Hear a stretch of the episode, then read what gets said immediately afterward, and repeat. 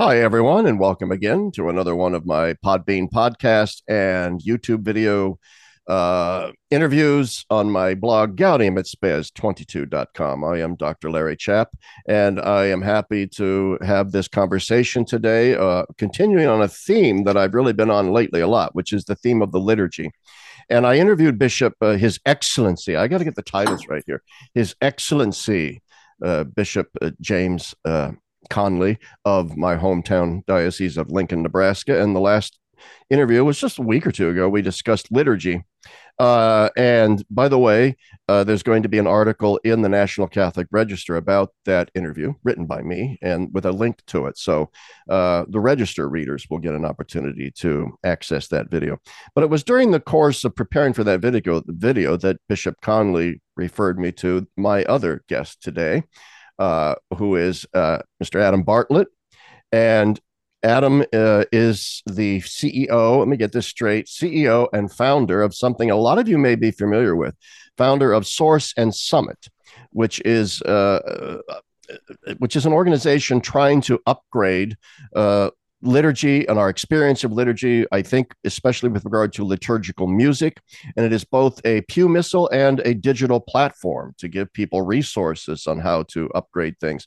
He is uh, he's edited multiple liturgy and music uh, resources. He has himself composed, I think, thousands of vernacular uh, chants. Uh, chant settings. He's an active writer, teacher, speaker, workshop presenter. Uh, I'm just reading something now here, if you can't tell. Formerly, he served as a parish and cathedral music director and instructor in liturgical chant at Mundelein Seminary, assistant director at the Liturgical Institute there, and an adjunct faculty member for the Augustine Institute, and as a sacred music consultant for Focus.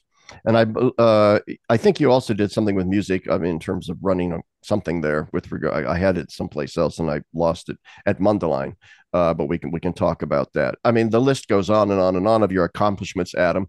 And Bishop Conley highly recommended you. And then I mentioned you to my wife, Carrie Magnuson Chapp, who uh, reads Adoremus and is part of the Society for Catholic Liturgy. You're involved in Adoremus. And she said, You're interviewing Adam Bartlett? Oh, my goodness. Oh, my goodness. So um, you don't know her, but she sends her regards because she's, I think, very excited that I'm doing this interview. So, Adam, thank you for taking the time to come here today, as well as you, Bishop Conley. It's really wonderful, wonderful to be with you, Larry. All right, so let, Larry again. Uh, okay, well let's let's get right down to it, shall we? Uh, liturgy. Uh, I've often said I wish that we would have fewer hmm. synods on all kinds of crazy things that maybe we don't need a, a synod on the Amazon, a, a synod on synod, you know, a big meeting on meetings, as I call it. Uh, when in point of fact, what I really think we could use is is a synod in Rome on liturgy, because liturgy is still this festering issue and has been for a very long time. It even predates the council, uh, the the debates and and controversies over how to reform the liturgy. And then, of course, we got the Mass of Paul VI, uh, which a lot of people today are not happy with. You've got the traditionalists. So, in other words, it's it's a festering issue in the church that still needs resolution. Uh, and so, a lot of people talk, and let's let's start with this. I've often used the phrase, "What we need is a reform of the reform of the liturgy." I mean, a lot of people have used that term over the past decades. Uh, but Adam, we'll start with you, if Bishop doesn't mind. Uh, I don't. I want to break protocol here. I'm not going to start with His Excellency. I'm going to go straight to Adam. What do you, uh, you you have a certain critique of that phrase, reform of the reform of the liturgy. So please share that with us, and then launch into what you want to say. Yeah, um, the reform, the reform. I mean, Bishop, we were discussing this just recently. Um, I can't actually remember where the phrase came from. Bishop Conley, do you recall? Was did did, did Ratzinger actually, did Pope, Pope Benedict coin that phrase? I uh, think, he, if I recall, I think it, did, it came out of either his writings or those who kind of published around this topic, um, Ignatius Press uh, publishers right. and those kind of people. Right, right. It's, it's oh, by the way, before before you get started, Adam, I I, I want to be sure that you we will get to a discussion of Source and Summit and what it is that it does. But I kind of want to set the stage for that by having this more general conversation about liturgy first. So go ahead. I'm sorry I interrupted. No, no. Um, yeah, I think the, the, the the term reform of the reform and the reform of the reform movement um, got a lot of currency, I think, in the latter years of Pope John Paul II's papacy, which he he handed off to Pope Benedict XVI um, in the year of the Eucharist. Right, there was a whole kind of movement toward liturgical renewal and a right reading or a rereading of the Second Vatican Council and the liturgy documents, etc.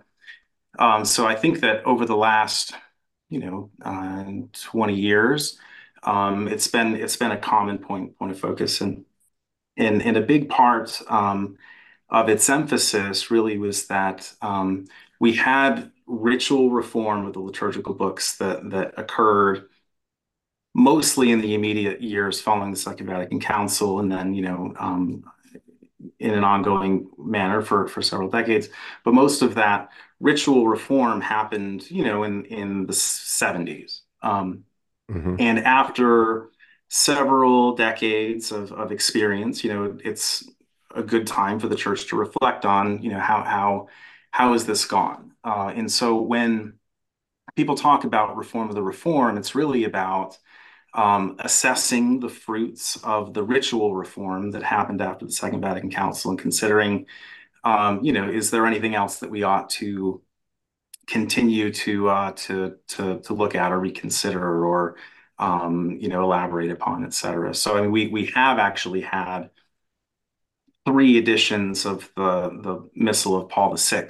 Um, the the most recent one was the 2002 Missale Romanum promulgated by Pope John Paul II, um, which we received an English translation of in 2011, according to uh, new translation principles. So you could kind of think of Liturgiam Authenticam of 2001 as an act of the reform of the reform, you know, in the sense that there were previous translation principles that gave us the, the older um, translation of the Missal.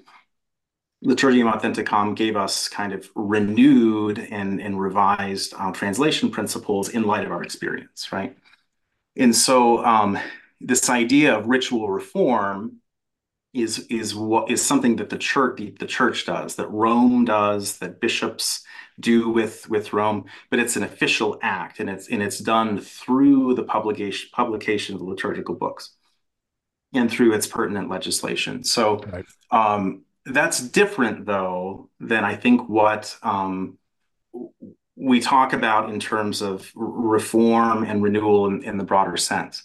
And if we actually look at um, Sacrosanctum Concilium itself, uh, it actually uses a single Latin phrase that is often um, translated either as reform or renewal or even um, restoration, and that's instaurare and I did I knew we were going to talk about this, so I did a, a search right before this interview, and and Sacrosanctum Concilium uses that phrase twenty times, and I and oh. there's a word for reform in Latin. It's uh, reformare, and it's not used once in Sacrosanctum Concilium, but this idea of instaurare, of the restoration, of the renewal of the liturgy in the life of the church, is really what Sacrosanctum Concilium was after. Um, and what we, and it also called for certain elements of ritual reform. And it seems that what we've actually gotten um, in, you know, in the implementation of Sacrosanctum Concilium is uh, an emphasis on ritual reform that was aimed at this renewal in the life of the church. Um, it, that was its purpose. It was it was renewal and restoration the liturgy as the is the source and summit of the church's life, um, is the font of, of, of our engagement with the, uh, with the modern world and, and for the evangelization of the world. Um, but there's a difference, right? There's a difference between we don't need ritual reform in order to um, in order to renew our celebrations of the liturgy. Yes. So uh, you sent an email to that effect before we had this interview. And I remember thinking, well, Adam has just irrevocably changed my vocabulary in, in, talking about this because I've been talking about the reform of the reform and so on. But this is, I think you're precisely correct. I mean, when we talk about reform, that has a, a sort of an official magisterial juridical sort of connotation to it, that this involves documents from Rome and bishops' conferences and official changes in translations or rubrics and that kind of thing. Uh, but what the council was really seeking this, and so this is the first time I've heard this. So now you've really enlightened me uh, again that the count that Sacrosanctum Concilium never used the word reform, the Latin word for reform, not once. That's very interesting. It used instead restore and renew. So maybe elaborate a little bit more on that because this is very interesting. I think. What did mm. what did what do you think Vatican II therefore was seeking to restore? What needed to be restored? Well, I, I think of uh, an anecdote from uh, from the council itself, um, where uh, Cardinal Frings of of Cologne, right? Am I getting this right? Whose peritus was a young uh, Ratzinger, Professor Ratzinger. Who? Oh, I don't know. Okay, go ahead. Yeah.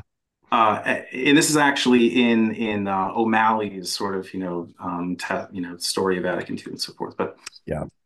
Uh, but at the after the bishops of the world voted in favor of Sacrosanctum Concilium. I have the figure here, um, 2,147, I think, to four, right? So overwhelmingly voted in favor. Cardinal Frings um, stood up and took the mic and he said, what we have just done is this historical moment. We have, um, just paraphrasing, but but uh, uh, enshrined the, the vision of Pope Pius XII and Pope Pius X in this rich liturgical vision that the church has developed for the last 100 years um, with the weight and force of, of a, an ecumenical council. And, and the entire you know, assembly just kind of applauded and, and, and you know, had this beautiful moment. But, but what, uh, what he was saying, though, is that the church has been working out um, these ideas and has been desiring a deep renewal of the liturgy in the life of the church for for a hundred years. And I think the two of you talked about that last time as yeah, well. We did. Uh, Prosper Guéranger and so forth, um, and and and all the great liturgical movement figures through the 19th and 20th century were were talking about these very same um, ideas. And so um, it's really unfortunate, right, that that um, if we look at Vatican II with a hermeneutic of discontinuity as a kind of uh, fresh starting point that's disconnecting itself with the past, as many have done, we lose that connection to to all that, that went before and a lot of the foundational principles, and it makes it difficult for us to understand uh, understand it rightly. Um, you know, and and yeah. as well if if um, you know we, we think about the classical liturgical movement itself um, it, it, was not about ritual reform. It, it, was about helping form the faithful to participate fruitfully actively right? Um, the active participation coined in 1903 by pope pius x yeah. uh, in, in a document on sacred music. Um, this was their aim, and they did it with what we now call the the old mass or the traditional Latin mass, right? They they had no desire necessarily to reform the liturgy. They wanted to reform, they, they wanted to renew the church. They wanted to renew the faithful's participation in it. But of course, that involves um, an element of formation and of training and helping us to learn the elements of, of the sacramental system, of sacramental signs that the liturgy is constituted of. Um, sacred music is a part of that. And to be able to move through the sign to the signified and to part- participate in its reality, right? So yeah. it involves um, training and formation and in, in a, like a mystagogical catechesis. But and this is a point that I often try to um, counterbalance that that very important work with is that the forms themselves need to be clear. The signs themselves need to be clear so that they can be rightly perceived and participated in. Yeah. And this is why, you know, the, the practical uh, renewal of sacred music in the parish is is is very important. So what obviously what they sought to restore then was a more active laity, uh, a more educated laity, uh, to who were sort of really entering into the mystagogy of the liturgical experience and not merely spectators, but that that primarily, as this, if I'm listening, if I'm hearing you correctly, that primary their focus therefore was primarily on in a sense upgrading the music the musical heritage their the musical participation of the faithful. Is that was that was that their focus um in in the classic liturgical movement um, you're saying um yes yes it was definitely at the fore. Um, if we think of of the motivations of Guéranger and and Solesmes, um, they they began by trying to restore Gregorian chant to its rightful place um, in in the liturgy. So so it was at the font. Uh, Pope Pius X's impetus as well was sacred music. Um, so I think yeah. it's it's very much of the fore, and it's such a a dominant aspect of our experience of the liturgy that I think that you know even then, like like now, we we see how important it is. But no, it definitely wasn't limited to it. Okay. Um, mm-hmm. There were there were other elements. Um, I guess what I'm uh, what I'm trying to get at here, uh, and Bishop Conley, you can jump in at any in any time that you want. Uh, don't wait on me to, to, to call on you if you have a comment that you want to interject. Feel free. Uh, what I'm trying to get at here then is if if there was no real desire on the part of the council fathers to actually officially reform the ritual itself, to change it all into the vernacular, to do mass versus populum, to replace Gregorian chant with uh, with hymns of various levels of quality, and so on and so on and so on.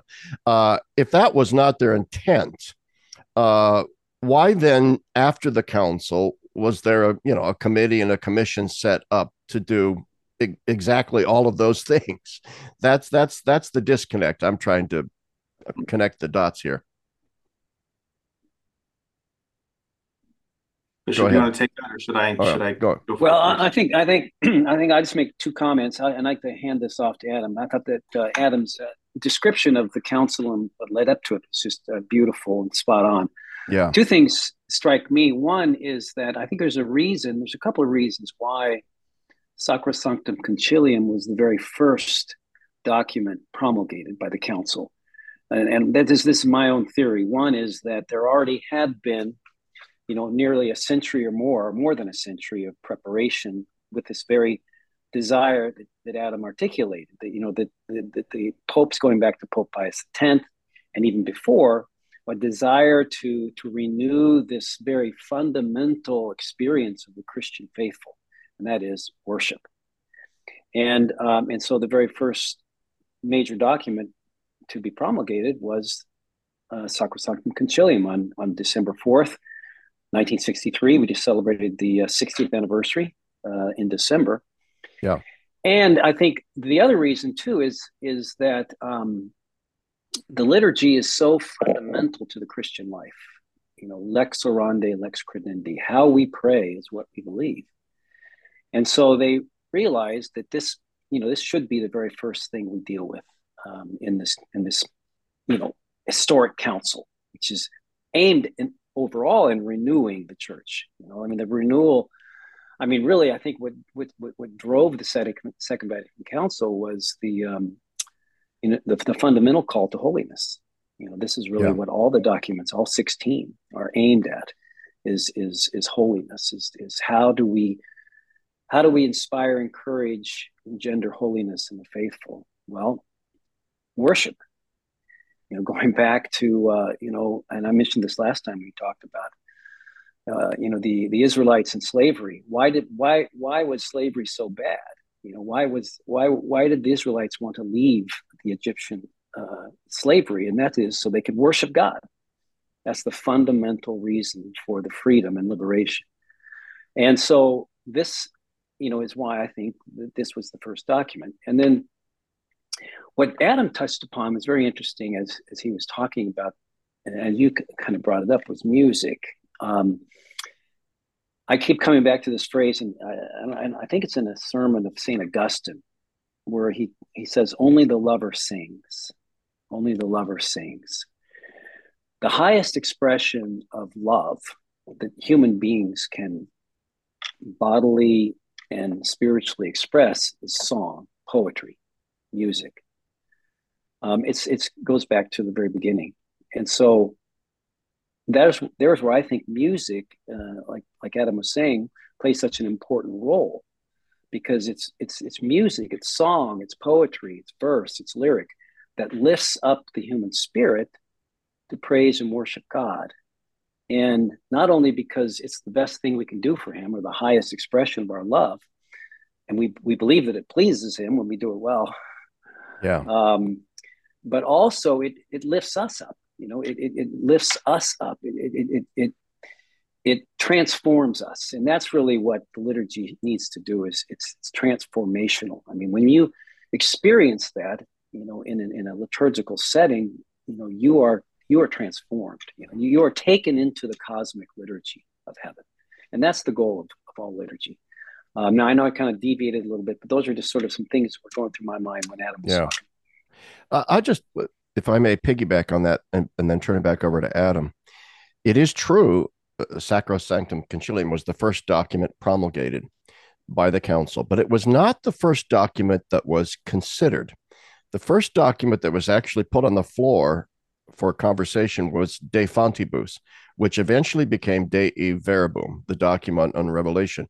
But it proved to be so contentious and so fraught with, I mean, it, that Pope John had to intervene. The whole thing was scuttled. It was sent back to a, a different uh, theological commission to redo the whole thing. And Joseph Ratzinger was instrumental in a lot of this as well. But the, the, I'm not saying this to contradict you, Bishop, but to point out that they then moved on to Sacrosanctum Concilium and it passed, boom, like, which only goes to show that there was a, a certain consensus, a very broad consensus on the part of the council fathers about how important this was. And that and and that the basic principles were all agreed upon. In other words it wasn't contentious. There weren't all these massive brawls on the floor of st peter's over this document. They discussed it. They said two thumbs up and it passed with just four dissenting votes. So yeah, I think you're absolutely right that this that the fact that it got voted on first and passed first is really an indication of where the council wanted to go and it wanted to go in the direction of a renewal of the entire church via a renewal of of liturgical participation from the laity. Anyway i'm going to get off my soapbox now. Adam do you have something that you wanted to add to what bishop says and then we we can uh, i want to move on to a few other things? Yeah, and I might just return to you know your question as well, just about uh, did Sacrosanctum Concilium call for ritual reform, and and it, it yeah. did actually it, it, in certain limited ways, um, such as the introduction of the vernacular, right? Was was yeah. possibility that there were certain uh, principles like um, certain simplifications of rites and so forth, and you know, um, and, and, I think that another important um, reason that that motivated the, this? Well, for one, um, the vernacular was discussed at the Council of Trent, right? This wasn't even this was something that was yeah. on in conversation for for a while. Um, so it, it uh, you know what wasn't revolutionary per se, but but it was aimed at you know the acknowledgement that the faithful had difficulty um, participating in the liturgy in the way that they ought, and so they're considering what are ways that we can make this easier and more accessible, right? And and that first and foremost happens through formation and, and through through you know drawing them in and, and helping dispose the faithful to participate uh, well in, in, various ways. Um, you know, but there's also an acknowledgement that um, you know there there could be certain certain ways to to facilitate that participation through you know the adjustment of the rite itself. Um, you know, and I think that the uh, uh, the introduction of the vernacular obviously is one of the most you know visible um, um, reforms that people see and talk and talk about, and that that brings a lot of complexity, especially in regard to music, right? So, I think it's um, uh, yeah, when we look at it, there there are definitely uh, ritual reform elements that that, that the that the church um, allowed for but I think agreeing with you, what we ended up getting probably took that, you know, way further than what the the Council Fathers yeah. and Sacrosanctum Concilium may have envisioned. Yeah, I I I think that's true. Uh, I, I want to get on quickly uh, to what you're doing with Source and Summit and where we are today in terms of the liturgical renewal. But before we do that, I, I just want to get your, I'll put you on the spot here a little bit. I want to get your honest assessment, Adam. What do you think of the Mass of Paul VI? Uh, what do you think of the old Latin Mass? Uh, and uh, okay, so just just comment on that. I mean, what what what do you think of the, of the Mass of Paul the Sixth, and and and is it something that we should chuck out the window, as the traditionalists say, and start from scratch, uh, or is it something that we can tweak with by simply adding elements of of the old liturgy to it? Well, there are two ways that I could approach that. Um, I, I, think that my my fundamental disposition to this is that you know I um, see myself as a you know a son of the church here and and one who wants to move with the church and and help um, uh, facilitate you know the the salvation of souls um, ultimately. And and we um, have I I have a, a real um, obligation and a real desire to um, help support and and uh, and work with that which the church um, presents us. So we we have um, lawfully approved liturgical books that that we have that are um, valid and and um, and actually you know when celebrated well um, you know I think foster very good and beautiful celebrations of the Mass that sanctify souls and give glory to God. Uh, and and we're also living in a very um, I mean, the way that I think of of of what I do day by day is I, I feel like I'm often, you know, tiptoeing through like a a, a war zone with landmines all over the place because they've been torn up, you know, over 60 years by liturgy wars that have afflicted the church. Um, and I think for the vast majority of Catholics, um, they just want to grow in, you know, grow in holiness, right? Um, raise holy and and and good families, pursue the truth, um, you know, and and get there, get and get to heaven, right, and get those around them to heaven. And in the Missal of Paul the Sixth can do that for us. Now, yeah. if we just assess it, you know, more on an academic um, side, I, you know, I've, I've read a lot of the literature, um, I understand the critiques and so forth, but it's not really my place, I don't think, to say I'm going to step above the authority of the church to regulate the liturgy. I think that we need to be faithful and embrace what the church gives us and do the best that we can and to try to achieve the renewal that the church desires in the liturgy with with it. Now, you know, um, I do attend the uh, extraordinary form, as we called it, uh, from time to time, but you know, primarily we go to the the ordinary form. And what I love is that my my children can float between the two seamlessly, and I think that that is a healthy um, kind of sign, right? That that um, and I think that's what Pope Benedict XVI desired um, as well, and Pope John Paul II um, in the way that they uh, um, you know kind of approach the the traditional liturgy. So yeah, yeah I, I, I, I think that's beautifully expressed and I, I think that would express my attitude completely as well um, I often say to people, uh, I attended the University of Nebraska my freshman year before I went off to seminary. So that would have been 1977 to 1978. And I went to the Newman Center on the campus of the University of Nebraska, which was a very, very vibrant Newman Center uh, to this day remains the greatest faith community that I have ever been involved with. Uh, it was it produced vocations out the wazoo, right? Uh, just numerous, numerous vocations. Lincoln is known for its vocations. They all came out of that Newman Center, and yet the liturgy which was totally orthodox and all the rubrics were followed was never the music was st louis jesuits monks of weston priory guitar masses uh, and I don't think there was even an organ in the building. I, I the I don't even know. Uh, probably was, but we never used the darn thing. Uh, There's and, one now. And, oh, there is one now. I mean, they've since rebuilt the church. The old church was all I remember had terrazzo floors and blue windows. And it was the blue church. Uh, it was actually my parish church. I got my first communion there before they turned it into a Newman Center, but that's neither here nor there. The, the point being, and I agree with you, Adam, the, the key here is that the Mass of Paul VI can foster holiness and it can foster a powerful expression of, of faith and it can sustain that uh, despite some of the musical shortcomings that we all lived through during that period of time. Uh, and, and so in some ways, you know, I tell people this. I, I just had an interview with Monsignor Michael Heintz at Mount St. Mary's this morning. We are talking about this. When I was a seminarian, the Mass of Paul VI is the Mass that nurtured me.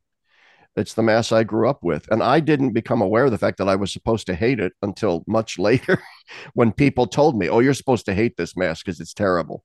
I, I didn't even dawn on me that because, like, as you put it, it was liturgic, it was lawfully put forward by the church.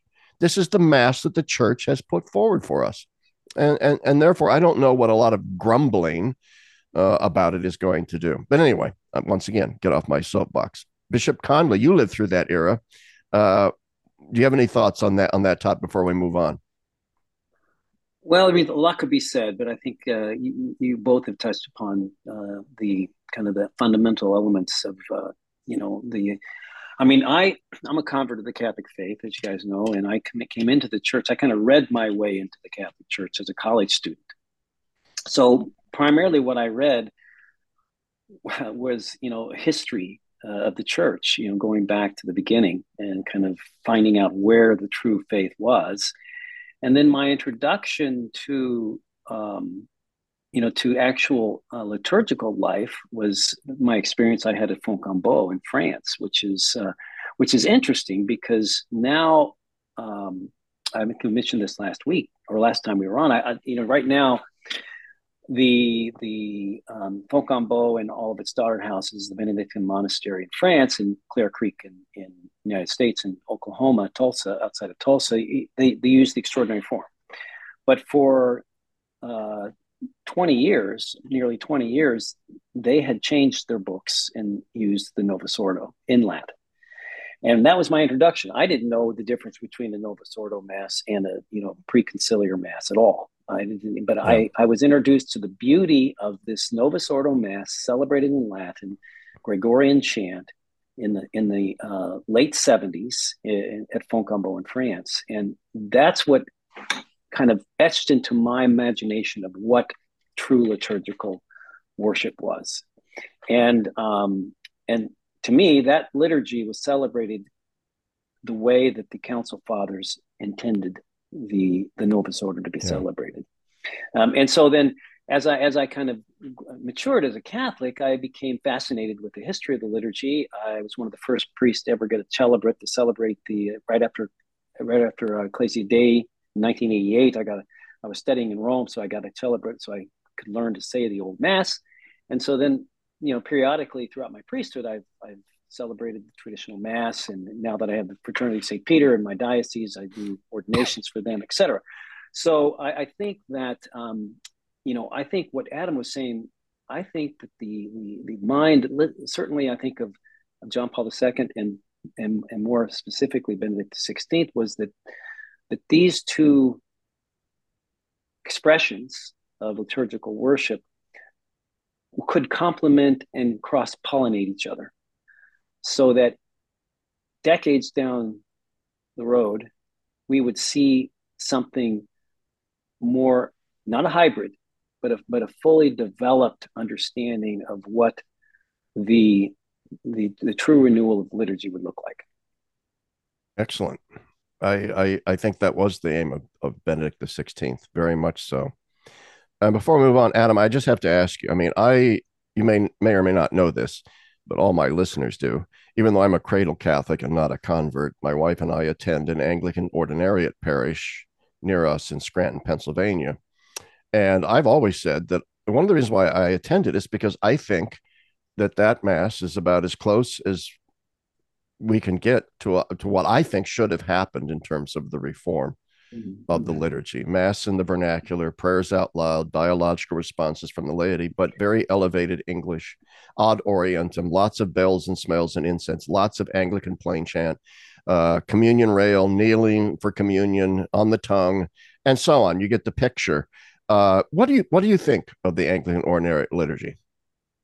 I think it's beautiful and it's wonderful, you know, for all the reasons that that you said. Um, I am friendly with, you know, several people who are involved uh, in it. Um, Alexis Kutarna, who just finished up a, a, PhD, she's in Houston and works for Bishop Lopes. Um, right. Uh, it just finished a dissertation that that was focused on um, chant and vernacular chant composition. Interestingly, sort of did a case study on on the ordinariate um, as well, and so I'm attuned, you know, to to to this. I think it's I think it's yeah, exactly exactly what you said, um, and yeah, is uh, is a um, is a treasure for us. Yeah, I I think too. Uh, one of the things about it, at first, it annoyed me. Uh, but we have a full-time choir director he's also kind of the, the church office manager paul campbell he is a brilliant musician and what he does with our amateur choir our vol- I'm amateur our volunteer choir is simply magnificent but one of the things that really annoyed me at first was there's a lot of hymns and they sing every verse right? Uh, the, the, hymn could have eight verses, and we're going to sing all eight verses. And at first, I thought, oh, geez, come on. The, the, I don't like this at all. But the, the hymns that Paul Campbell has chosen and developed, he's really trying to preserve the rich hymnology of that Anglo tradition and quite frankly, the hymns are just drop dead beautiful, and in in in terms of not just their musicality, but the theology of the verses and so on. Uh, so I also see that as part of uh, of what's going on with the ordinariate, which is a kind of retrieval of that of that tradition of hymns, which I which was foreign to me. But anyway, uh, I lost my train of thought there. Anyway, I want to so the Anglican ordinariate, and and I think that I'm, I'm glad that you uh, think that it's kind of a model for going forward in some ways. In some ways, but that brings us to where we are now. All right. And uh, just recently, uh, I mean, w- Gestis Verbisque was was was put out by Rome, which was a document on liturgical abuses and invalid sacramental formulas for baptism and things like that. And I and I wrote in Catholic World Report. I thought that's a most welcome document, actually, uh, and and I hope that the, the, document has teeth and they and that they enforce it uh, the way that they should, because the fact is. Uh, the, there is an ongoing problem in many quarters of the church with with liturgy. I mean, I've just recently seen a video of a liturgy that was taking place at the Los Angeles Religious Education meeting uh, that to me seemed more like a performance, a musical performance with a lot of modern music than a liturgy. Someone just sent me a, a video of a, of a mass in Germany that took place Whereas communion was being distributed, they were playing the chicken dance song, and there was a woman dressed as a chicken or a man, I don't know, in the sanctuary dancing around to the chicken song as as people, Eucharistic ministers who were wearing winter coats, uh, were distributing communion uh, to people that were bouncing around. Anyway, obviously these are anecdotal things, but the, what it is is it shows that there's still some work to be done, right? So Adam, where, where are we right now? What what is the state of liturgy, and what are you trying to do? Let's get to Source and Summit here. You are founder and CEO of Source and Summit. So, mm-hmm. what is Source and Summit? What are what are its aims? And uh, in answering that question, maybe then you can answer more directly. Where are we in terms of liturgical renewal? Sure. so, Source and Summit is a liturgy and music publisher and tech company. We have a digital platform um, that helps parishes elevate the liturgy, especially through music. Um, our um, missal is in its third year, Source and Summit Missal for the Pews. Um, in the digital platform has various plans, and if this is a liturgy preparation tool for parish musicians that does all kinds of, you know, um, things that that make their life easy, but also that kind of put the riches of the liturgy and the musical tradition at their at their fingertips. And so um, we are a, a, resource for for parishes um, that um, you know that that gives them the the tools that they need, and also we try to help guide them gradually uh, toward that which the church you know is, is inviting us to do. And so um, uh, it originally was founded in 2011 as Illuminare Publications. So some people might have seen the Lumen Christi missal in the pews. Um, that was kind of the first incarnation of Source and Summit.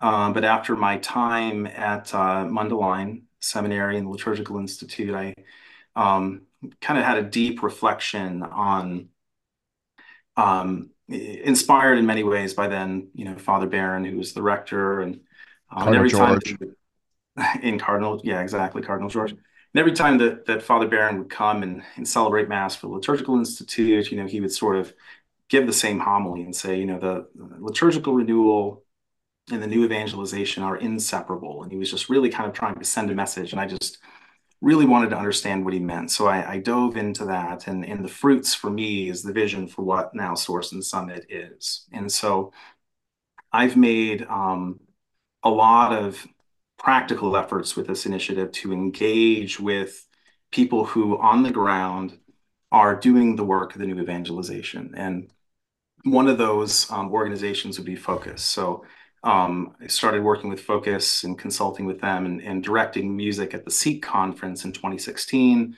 Bishop Conley mentioned it before. We just had over 20,000 people uh, pulling musicians out of the registrants. We had a choir of over 60 strings and an organ, and you know we were uh, singing the mass and and using resources almost almost exclusively from Source and Summit, and uh, and and and I think it is a great uh, example of what I see lying ahead for the future of the church. Um, and and I think that at the root of this is that we have a younger generation. I'm I'm actually a first year millennial. Okay, so I'm I'm like right on the cusp of uh, of this younger generation, but still kind of reaching back, you know, into the Gen X a little bit. But um, you know, but my my generation is in a very different place, I think, than where your generation was um, decades ago in your in your youth. You know, we we have um, a young, faithful, uh, uh, hungry generation that that you know desires what is true, good, and beautiful. They desire the transcendent. Uh, they want authenticity, right? We've also seen ninety percent of our of our generation um, exit the church, right? I mean, we have this massive um, disaffiliation crisis as well. And so what I see is um, a younger generation that desires to celebrate the liturgy and to pray the liturgy authentically. They, they desire um, beautiful sacred music and, and um, the parishes that are uh, implementing Source and Summit are, are doing exactly that. And I think that they're seeing um, that the liturgy beautifully and faithfully celebrated indeed can be and, and ought to be um, the the beginning and, and the font of, of parish renewal and the renewal of the church. And so, pa- uh, oh, go ahead. Yeah, please. How many parishes are making use of Source and Summit? So that was confidential information until the Pillar shared it a couple weeks ago. but, uh, oh, uh, JD and Ed, JD and Ed, they're they're good at outing these things, I guess. Yeah, but I think I, am actually happy that they did because it, you know, um, I think is a is a testament, you know, to what's happening in our time. So we, I think we're just about to hit 550 parishes um, who have all, you know, subscribed within the last three years. Very um, good. And I and I had a look as well.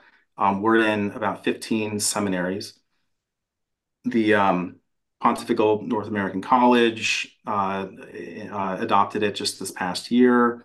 And then I know that there are another probably five or 10 seminaries that have used the Lumen Christi Missal and hymnal and so forth. So we're seeing, you know, younger generations that are being formed um, in the liturgy beautifully and, and solemnly and reverently celebrated. And I think that it's it's transforming, uh, it's transforming lives.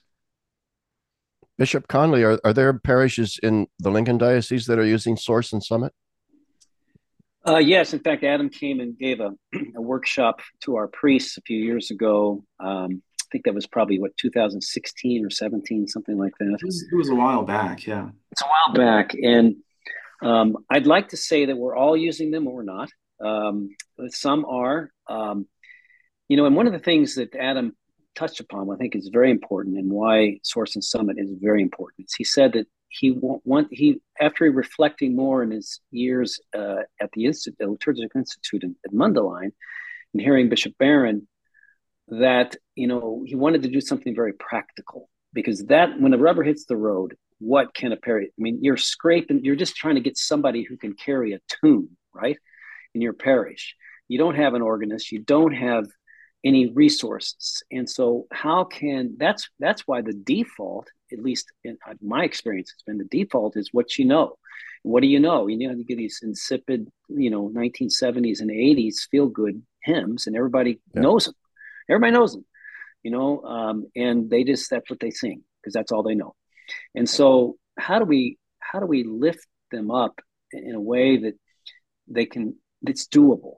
And and I remember having a conversation with uh, Adam. Gosh, this is probably over ten years ago. I think I was still in Denver about this idea of an app you know, or this idea of a di- digital pra- platform, you know, that we can put these resources in the palm of your hand, you know, and that um, and somehow that we can we can teach these that people can do these things people can because that's the thing my, my priests tell me i just don't have any resources. Uh, they, we do these things because we just don't nobody nobody volunteers to sing. I i can't sing so how am i going to do this in my parish? So it's not for lack of will on the part of our priests, at least in my diocese, and I'm only speaking for Lincoln. It's just that we we don't have the the um, kind of the, the practical know-how to be able to pull these things off on a Sunday, every Sunday, you know, um, mm-hmm. for for lack of lack of people to, to do it. And so I think that what Adam is doing, and as it catches on, especially as you go upstream with the seminarians. I mean, these seminarians that are coming out now, my younger seminarians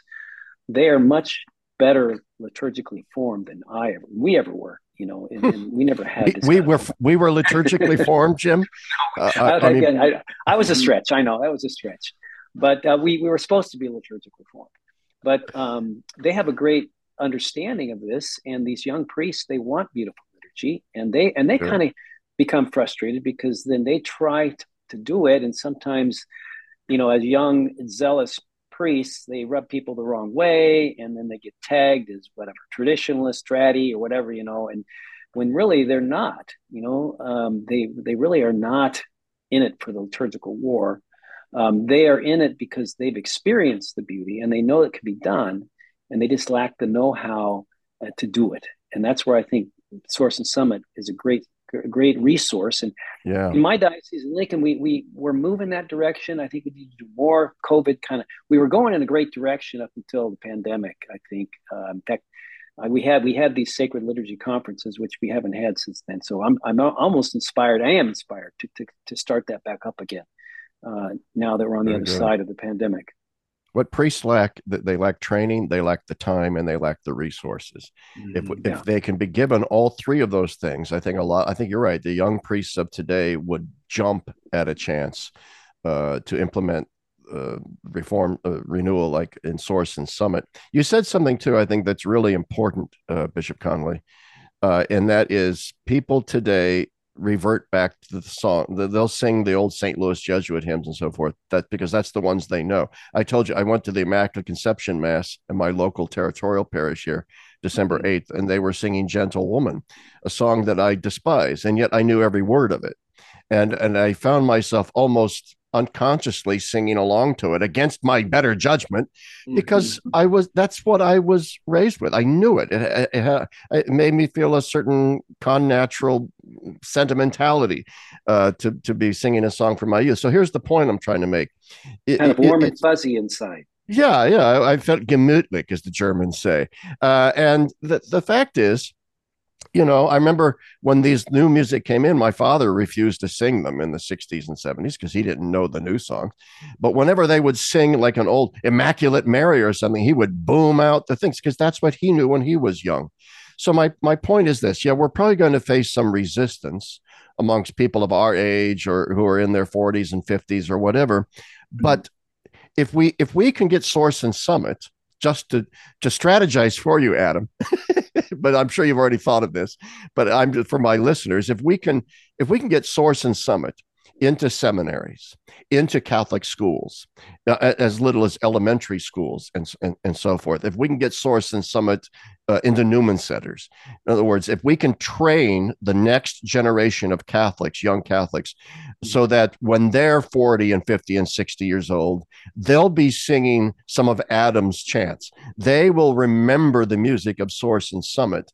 And so we're probably looking at a decades long path mm-hmm. here of, mm-hmm. of trying to try, trying to renew things. So we have to take the long view, I guess. What do you think of that, Adam? I think you're right. I mean, as much as I wish we could flip a switch, you know, and and and uh, and change everything overnight, that's not the way things work. And and it, even if we tried, it wouldn't be successful. You know, so this is something that, I mean, renewal in the liturgy moves very slowly, um, and I mean, I'm I myself am already like 15 years into the effort. I think I've done a lot of pioneering work. You know, I'm not the only one. There are I'm standing on the shoulders of giants, and I'm you know working with colleagues that are doing amazing things. Um, yeah, but I mean, it, it takes time. You know, it does take time. And I think that you're right. I mean, working with seminaries, we, we work with Catholic schools, um, campus ministries. I mean, you can get the digital platform at a fraction of the cost if you are a um, a college, you know, um, campus ministry or a Catholic school, you know, even a monastery, you want to support the, those who are, you know, praying for us um, unceasingly. And, um, and um, yeah, seminaries, etc. So um, really want to support the the up and coming generation. I think also, you know, we really try to um, collaborate with with conferences and places where Catholics are coming and they're kind of experiencing things outside of their typical, um, you know, day to day, week to week experience. And so the SEEK conference, um, I've been working with the Napa Institute, with uh, Legatus as well, and um, you know, very various others, and helping equip them to celebrate the the liturgy beautifully. You know, at, at these high level uh, conferences is all all very important. Um, yeah. But I I look at my own children, you know, and and they have kind of just grown up singing the mass, and uh, and it's just a part of them, you know. And I and I I think that yes, we we can foster this um, everywhere um, and and I think that this is really what the Council Fathers imagined when they called for a renewal of the liturgy, that we would just be um, you know be be deeply united to the prayer of the liturgy, entering into um, the, these you know timeless prayers and chants, and and you know in, in this ritual it becomes a part of us, In that through uh, this prayer we can be sanctified, be, be united to Christ, who himself sings to the Father, um, and to be invigorated as missionary disciples to go out and to transform the world. Um, yeah. And we can I would add, I would add, I would add one thing to that too. And I, and I agree 100%, 100% with what you just said, Adam. I would say too, that if we look at a parish and we look at the resources that a parish has, and I'm talking about financial resources, mm-hmm. the first check they should write each month is to the music director. I think that's where they should invest the dollars. Because if you invest in you know good music and, and and people are you can get volunteers and that's great and i think choir members people who love to sing will do it without getting paid but i think at least and from the way i see it is is you need someone who can actually do this you know because it can't be just the priest and and get to get somebody good you have to pay for it. And so, uh, you know, parishes can afford it. You know, now some are, you know, are, are have have you know less means than others, but I think it, you should put that as a priority of where you're going to spend your money that you that you do on your parish administration. I could not agree more with that. I mean, we have to put our mouth, money where our mouth is. I mean, if the Eucharist is the source and summit of our life as Catholics, if we believe what we say we believe about that, then it ought to be the number one place where we where we put some resources. I I mean I hate to mention my choir director Paul Campbell again, but one of the first things that Father Eric Bergman, our pastor, did when his whole congregation converted from Episcopalianism was he brought Paul along with him. Now, I mean, Paul's also married to Father Bergman's wife's sister, so that kind of helped. Uh, but but the fact of the matter is is that we have a 10 a.m. solemn mass that has all the bells and whistles, and it's the most well attended mass of all the masses at the ordinariate. The low masses are less well attended. Whereas if you go to my local territorial parish, the and this this is a damning thing. The most well attended mass is the 7:30 a.m. mass on a Saturday, a Sunday morning because there's no music, and people flock to that mass because there's no music. And when you talk to the parishioners that go to that mass, they say it's because oh we hate the music we just we can't stand the music at, at, at the other and it's because it's you know well anyway you know the drill so uh, yeah i think we need to pour resources in, in precisely into that. Adam, you look like you want to say something. Go well, ahead, if, sir. If I could just add one thing too, I agree wholeheartedly with you, but um, I think that there's also a reality that that you know the church recognized at the council and in documents like Musicam Sacram that you know we have parishes that have more resources than others, and I think you know Bishop Conley, you probably know this as well as anyone out in kind of the you know the, the, the cornfields of Nebraska. You're going to have little small parishes that don't have a lot of resources to draw upon and this is precisely why um, Musicam Sacram, you know, as example as example says um, that the sung form of the liturgy is to be preferred everywhere, and, and even done several times on you know on a Sunday. But that was not the preconciliar experience because achieving the fully sung mass and all of its demands was actually quite difficult, right? So actually the pastoral tools that we have in Musicam Sacram um, are amazing. And, and, and I, I want um, certainly centers of excellence in parishes that are striving for that with music staff and so forth. But I want to see, you know, the small parishes singing the mass with a, you know, led by the priest who who himself needs to sing his parts with the people replying the order of mass and the ordinary of the mass and just a single cantor can lead the proper of the mass yes. it could be a, a homeschooling you know uh, family or or a high school or something this is not complicated it's in it and it doesn't it doesn't have to be complicated. To sing the mass can be done very simply, and it can be done in a in a much more grand way. And but but you know fundamentally we need to be singing the mass itself mm-hmm. and not yes. singing the mass. And this is what Source and Summit resources are uh, are trying to do for for the country parish or the urban cathedral. Two things. Let me just add I, one. Let me add, let me one thing quickly. Um, no, go that, ahead. You know, we have a we have a, a small parish and I love going out there. It's way out in the western part of the diocese. It's a mother and a daughter who do the cantoring. They have beautiful voices. They sing the propers, they lead the hymns, and they lead the common parts of the mass. And it's just glorious. Uh, the part is because, and, and they're just a mother and daughter, never have been trained, you know, and in music, um, I don't think, but they, but they have beautiful voices and they know good music, and that's all it takes. I don't even know if they're paid but it's it shows you that it can be done. And I make you a bet, Bishop Conley, out in those same rural areas. Well, I don't have to bet it because I've, I've been to these things.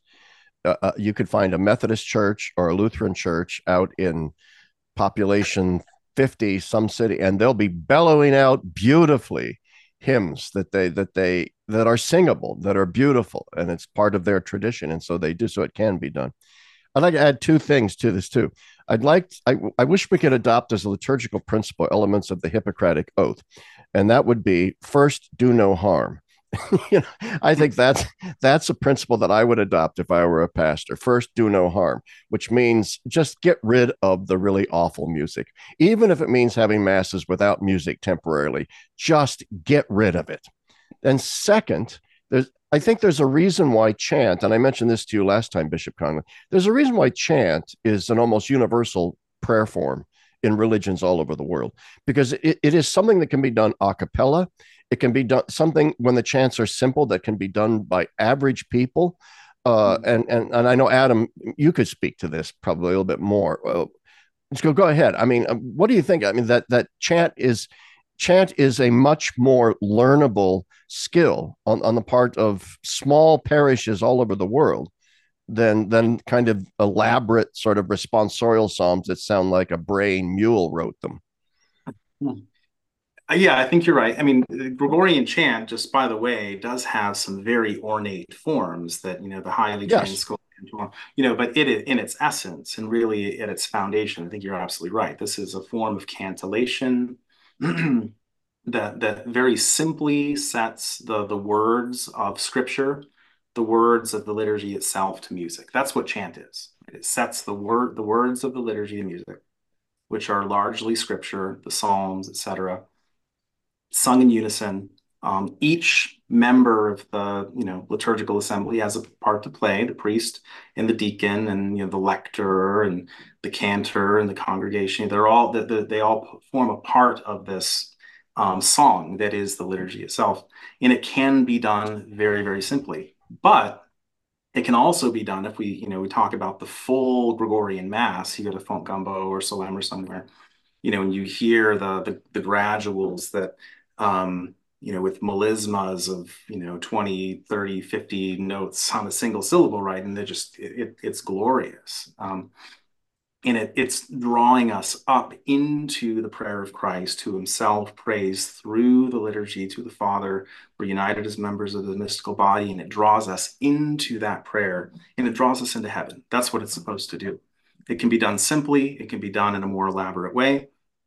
The beauty of the gift that the church has given us, I think, um, in Sacrosanctum Concilium, in the post conciliar um, and perennial vision of the church's uh, vision for the liturgy is that any parish can do this. It may not be the same every place, but we all can do it because singing the mass is so important. Now, is this is what you're doing with Source and Summit limited to the Anglo world? Um, currently, we're working within the U.S. because there are licensing, you know, restrictions. Right. We're with like the U.S. lectionary and so forth. Uh, we are working with uh, Spanish and Latin resources, but we're only permitted at the moment to sell subscriptions um, to parishes and organizations in the diocese of the United States. Oh, okay. Very good. Yeah. So, but, you know, you know, we get notes from Canada every week and, you know, and people in Australia and, you know, and even, you know, Spanish resources is a lot of demand. So it's a lot of work to be done here for sure. Yeah, absolutely. And may it catch fire. I, I, I'm so inspired by you, Adam. I can't even tell you because I often get into moments of absolute despondency if I go to a liturgy and it's like, oh dear God in heaven. I, I almost wanted to jump out of a window when I heard "Gentle Woman" being sung at. Well, how often do you make it back to the Newman Center in Lincoln? Uh, well, probably about once a year. Uh, I, well, I go back have, to Lincoln. They have this book in the pews right now.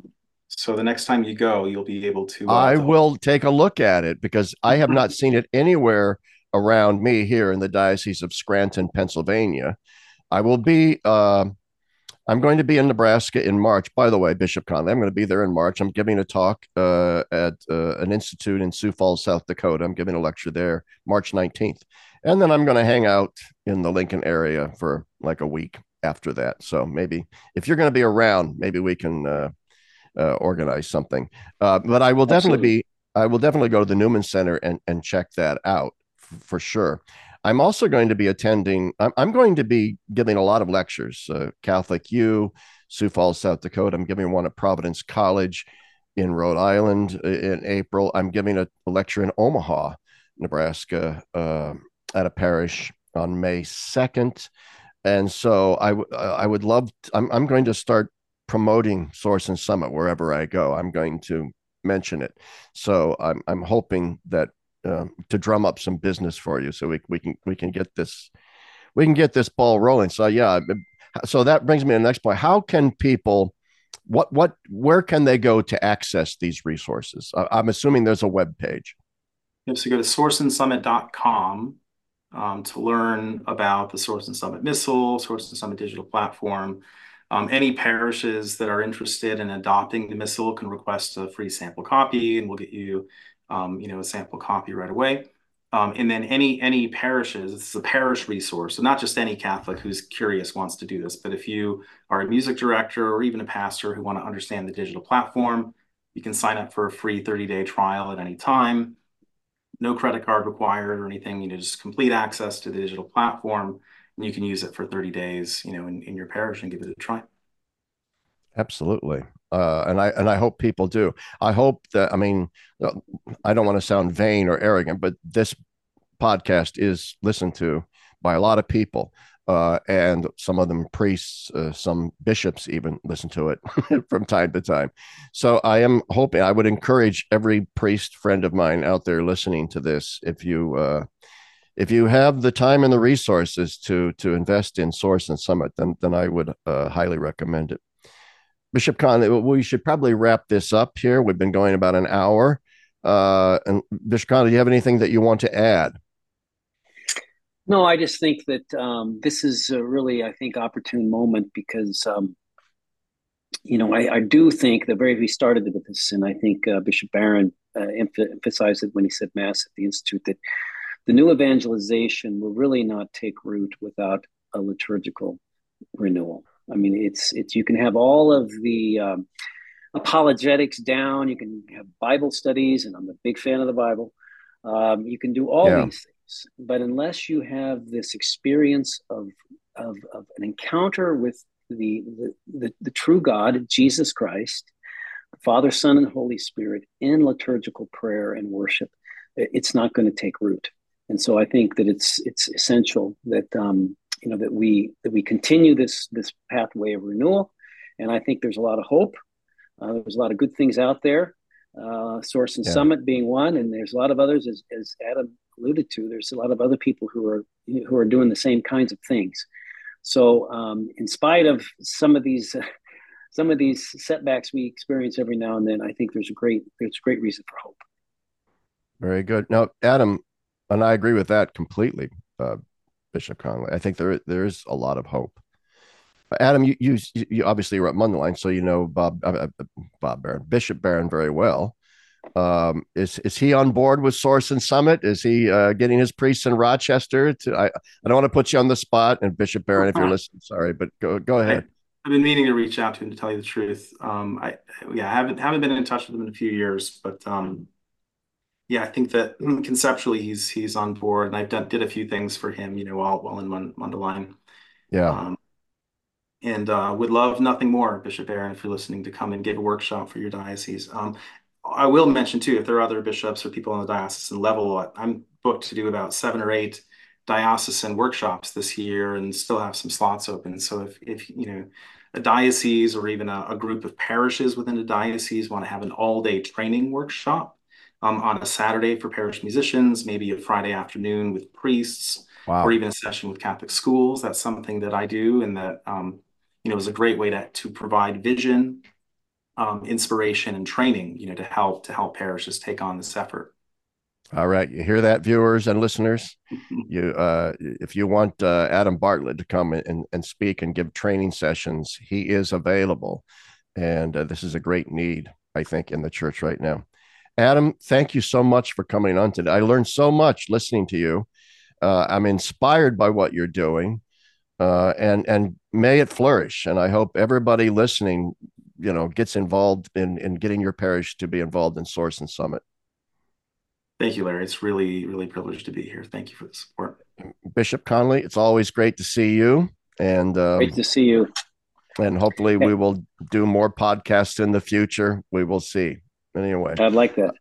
Anyway, uh, but I want to thank both of you for being on here today. Such an important topic. We're barely scratching the surface. I could talk here for four hours uh, on the topic of liturgy, and I'll just end by saying this: that I, I think one of one of the takeaways that I hope the viewers and listeners get from this is that in many many ways the the liturgy wars that we are currently involved in are very counterproductive let's focus on moving forward. Let's focus on what we can do. And let's focus on quality and beauty and, and the patrimony, the rich patrimony of our heritage and the resources that are at our fingertips from people like Adam Bartlett. Anyway, thank you so much for listening, everyone. And uh, bye now.